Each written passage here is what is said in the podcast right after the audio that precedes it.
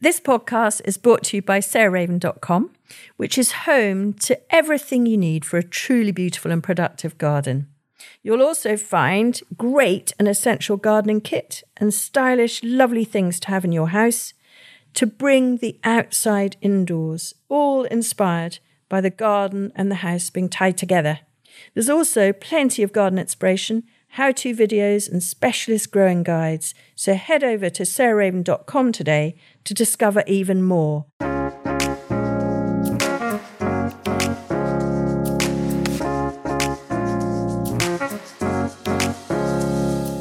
Welcome to Grow Cook Eat Arrange, the podcast of me and Arthur Parkinson. And Arthur and I thought because it's December the 29th, we would chat about our New Year's resolutions. And uh, I know that's a bit of a cliche in a way, but I think it's quite good to stand back, review what's gone, and think what can be better and more optimistic.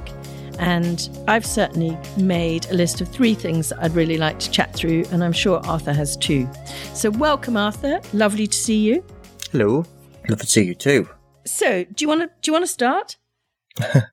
well, um, the thing that I do deliberately because I find them so helpful to get through winter, and um, they almost bring spring and summer to the fore is is sowing sweet peas, and I think one resolution I'm going to say is this year I really want to grow things that make me smile and make me feel what that gardening is is such a wonderful thing rather than looking at anything that uh, either tricky or sulky. Yes. And for me, sweet peas, they are a faff, but in a way, I love the rituals that they impose on you as a gardener and and the reward that you get, the scent and the the cutting.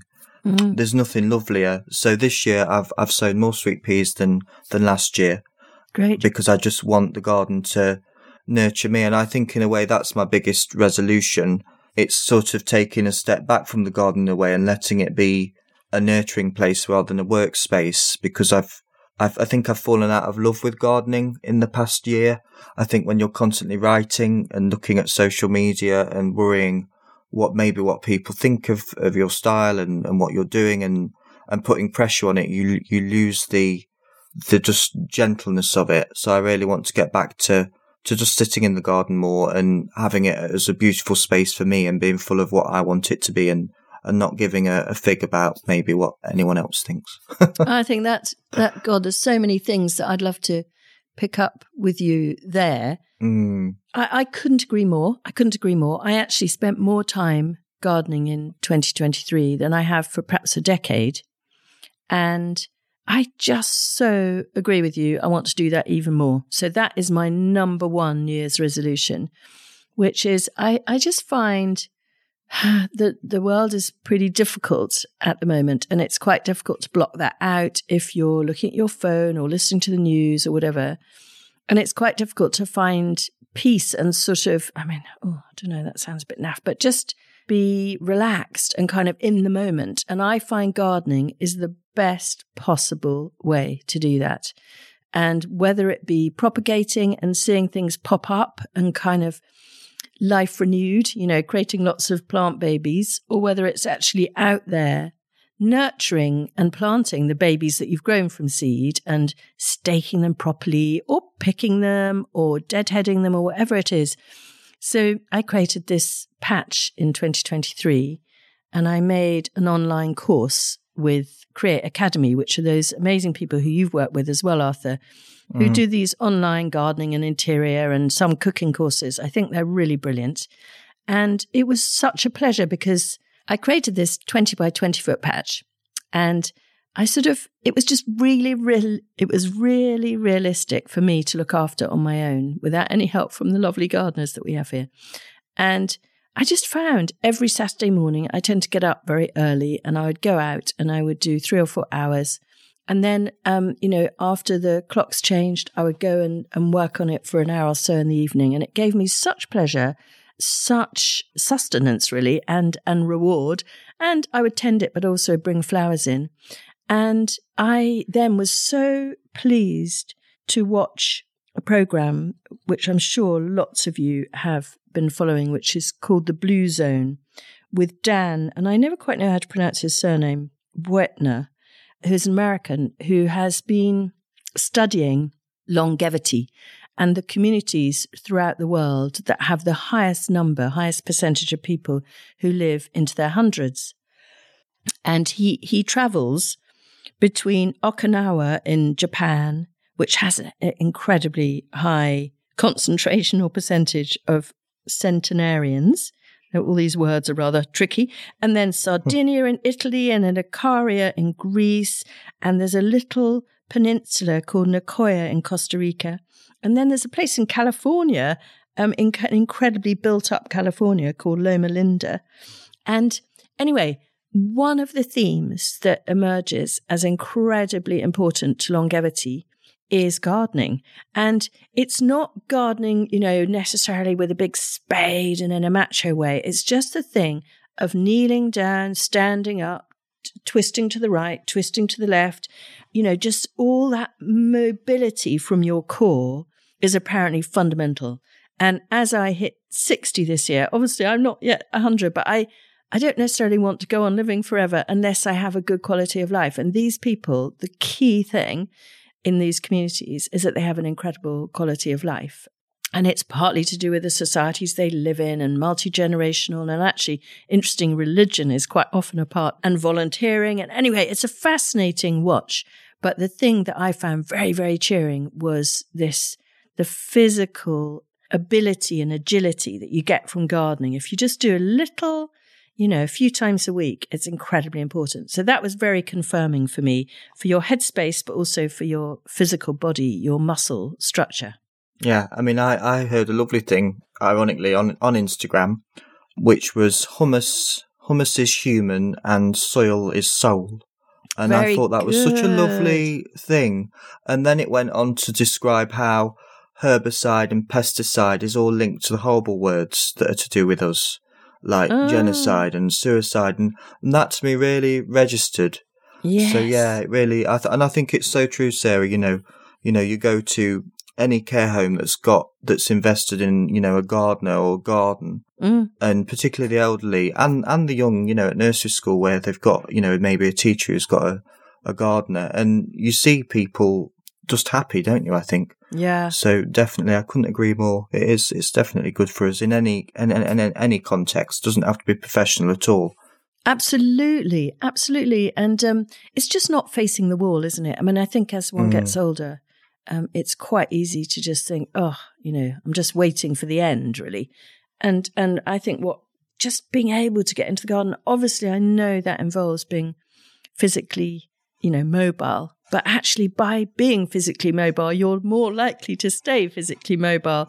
So mm. I'm absolutely not a gym bunny, but it's very, very confirming for me to hear that uh, this, that kind of regular, gentle exercise has been totally scientifically proven to be better for you than kind of, you know, massive gym action and, and HIIT regimes, um, you know, high intensity regimes and all that and just that regular going for a walk out into the garden and then actually doing a bit of gardening and using your core.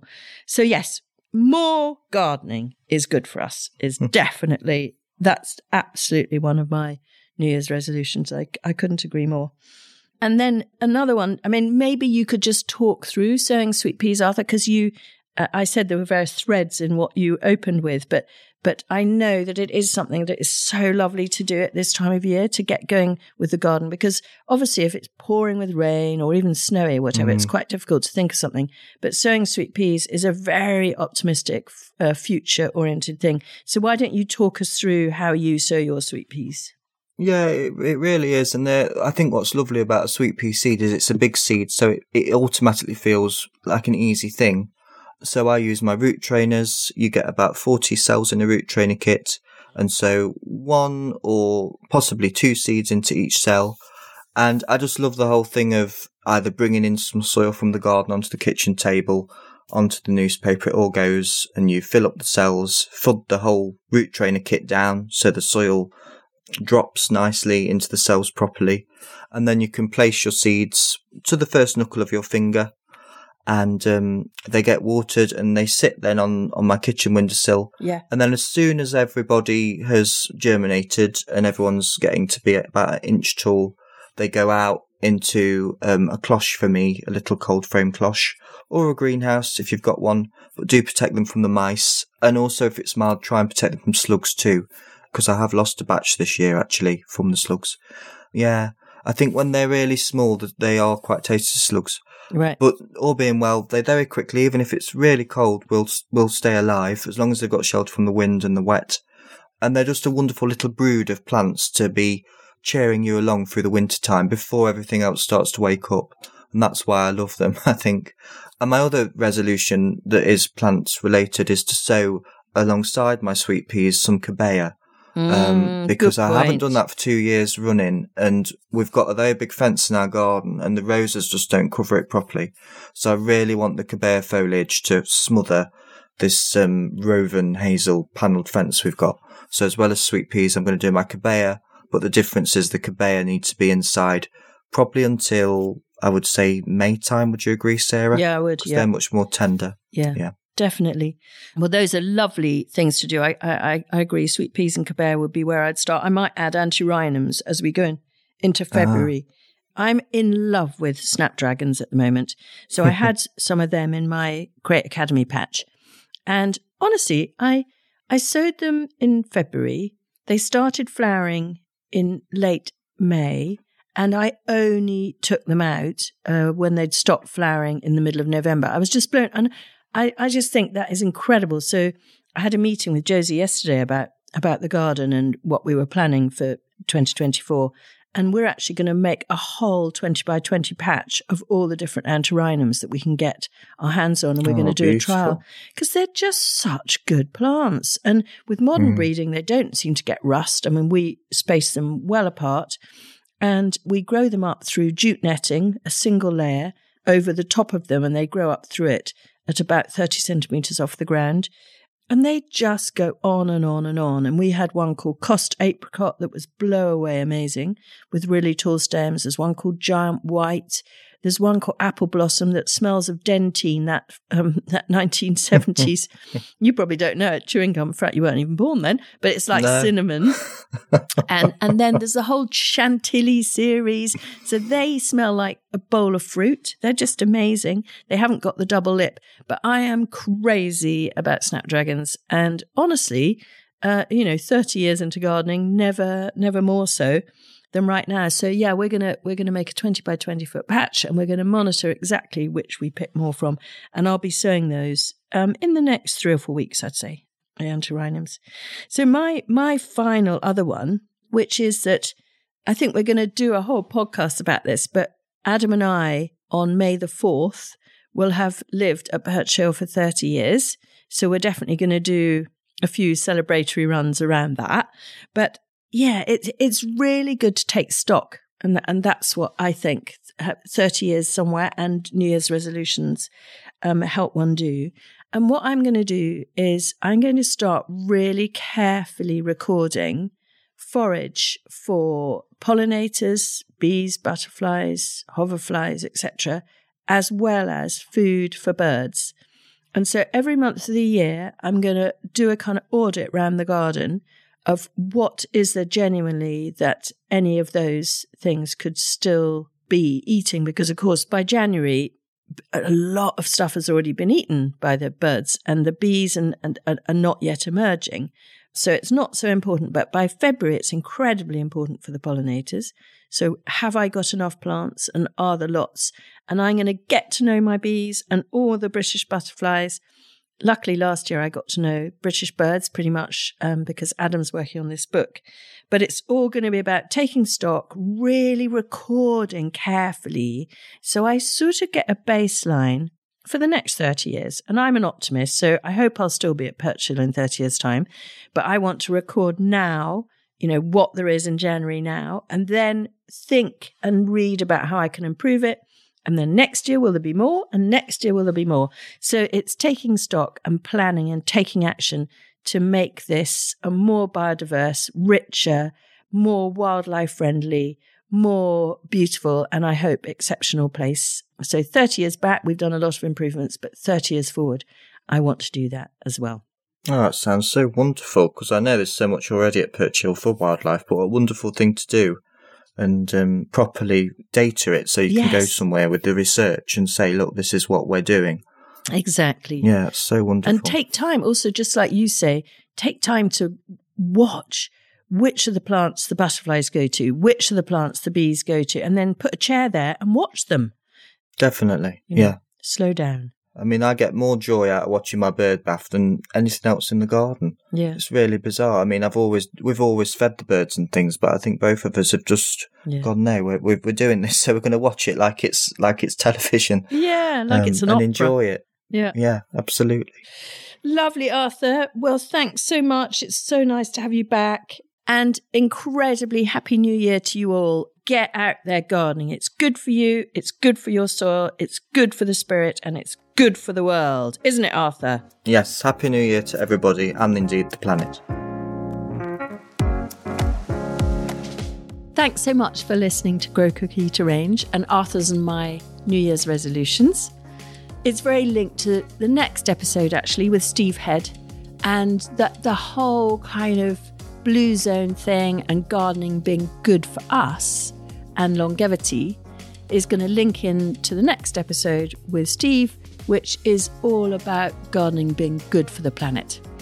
And for me, it's a fundamentally important episode of why we should all garden. So that's why we're starting the new year, and it's the first episode in the new year. And that's with Steve Head from the Wildlife Gardening Forum.